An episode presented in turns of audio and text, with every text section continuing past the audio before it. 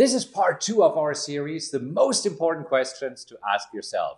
In part one, we used a powerful question to give us clarity on what exactly we want.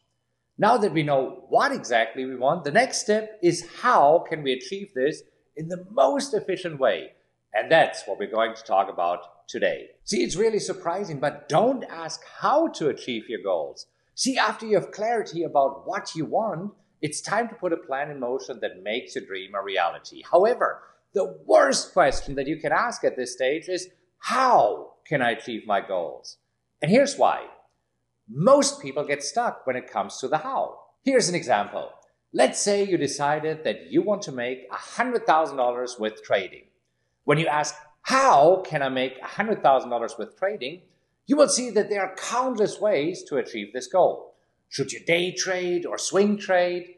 Should you use fundamental analysis or technical analysis? Should you trade stocks or options or, or Forex or maybe futures? And the list goes on and on. As you can see, it's easy to become overwhelmed when you look at all these options.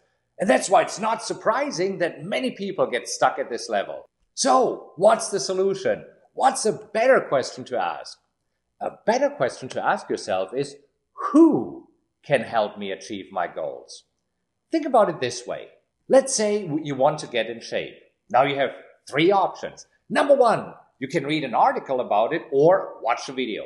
Number two, you could go to the gym and start working out. Or number three, you can hire a personal trainer who shows up at your door with a plan that's tailored to you, and he's making sure that you're exercising right and making progress every week. Now, which of these three options has the highest chance of success? Obviously, it's option number three. Remember what we said in the beginning. Once you have defined what you want, it's now time to put a plan in motion to achieve your goal in the most efficient way. And the definition of efficient is achieving maximum productivity with minimum waste of time, effort, or expense. So, ask yourself the following question. What will happen if I have a mentor versus trying to figure it out myself? Most of the time, you will quickly see that having a mentor or a coach can help you to achieve your goals much quicker. Yes, it's very likely that there will be an investment, but think about it this way. The most valuable resource on the planet is time and not money. Money always replenishes. Money always comes back. You know that already. If you have a job right now, money is being deposited into your account once or maybe even twice a month, and then it disappears when you pay the bills. But a few weeks later, money is back in your account. You see, money always comes back. Time doesn't. The next question now is how to find a great mentor. So here's what I do. When I choose a mentor, I am asking the following six questions. Question number one, does my mentor live the lifestyle that I want to live? After all, you don't want to learn how to make money from a broke person, right? Now, question number two, has my mentor done what I want to do? Is he living proof? You see, I personally only choose mentors who have walked the walk and already achieved what I want to accomplish. Question number three, has my mentor been at the same level that I'm at?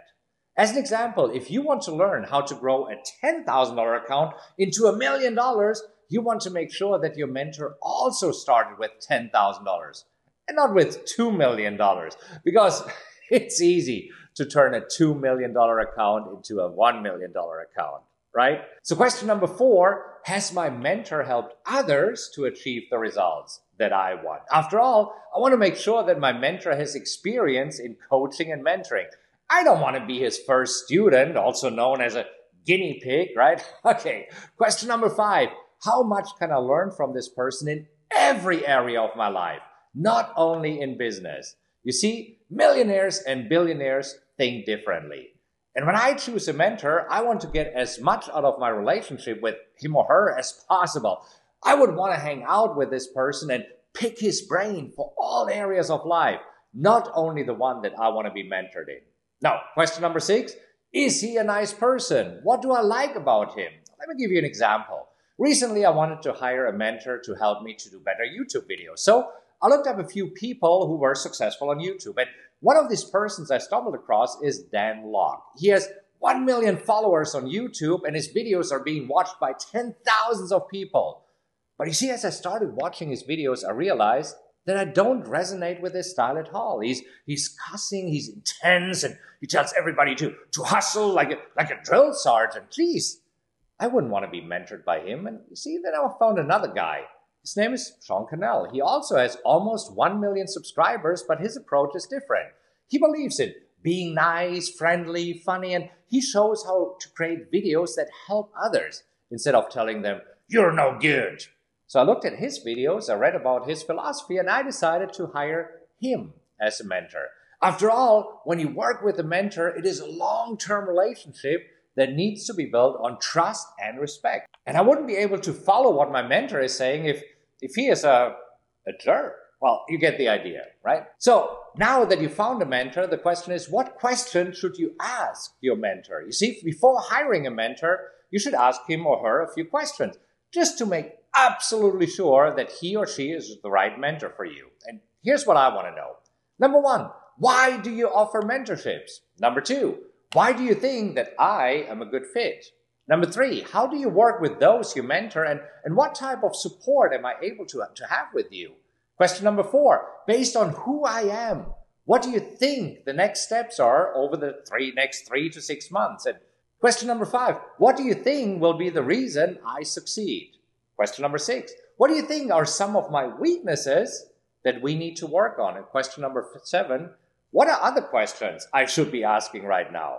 See, the answers will give you peace of mind that you chose the right mentor. Now, how much should mentorship cost? Well, for me, that's very easy. I want to see a ten X return on my investment. So I can easily reverse engineer how much I'm willing to invest in mentorship. Here's an example. Let's say I want to learn how to make one million dollars in the next three years.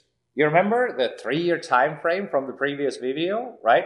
If not, make sure that you watch the previous video, the first one in this installment right now. Anyhow, so if I want to make a million dollars, I would find a mentor using the criteria above, and based on my ten X requirement, I would easily pay that mentor one hundred thousand dollars to make me help a million dollars. Anything less than one hundred thousand dollars would be a bargain, and I would say yes right away. Now you might say, wow, that's a lot of money. I don't have money to hire a mentor. Let me put it this way. If you don't have money to hire a mentor, then you need a mentor now. All right, that's it for today. If you enjoyed this episode, please make sure that you subscribe to this podcast. And if you could do me a huge favor and rate it, that would mean a lot to me. Just leave a five-star rating and let others know what you think about the podcast. Also, you can go to rockwell trading dot com slash social, where you'll find links to all of my social media accounts, as well as event info, blogs, and other cool updates I have for you.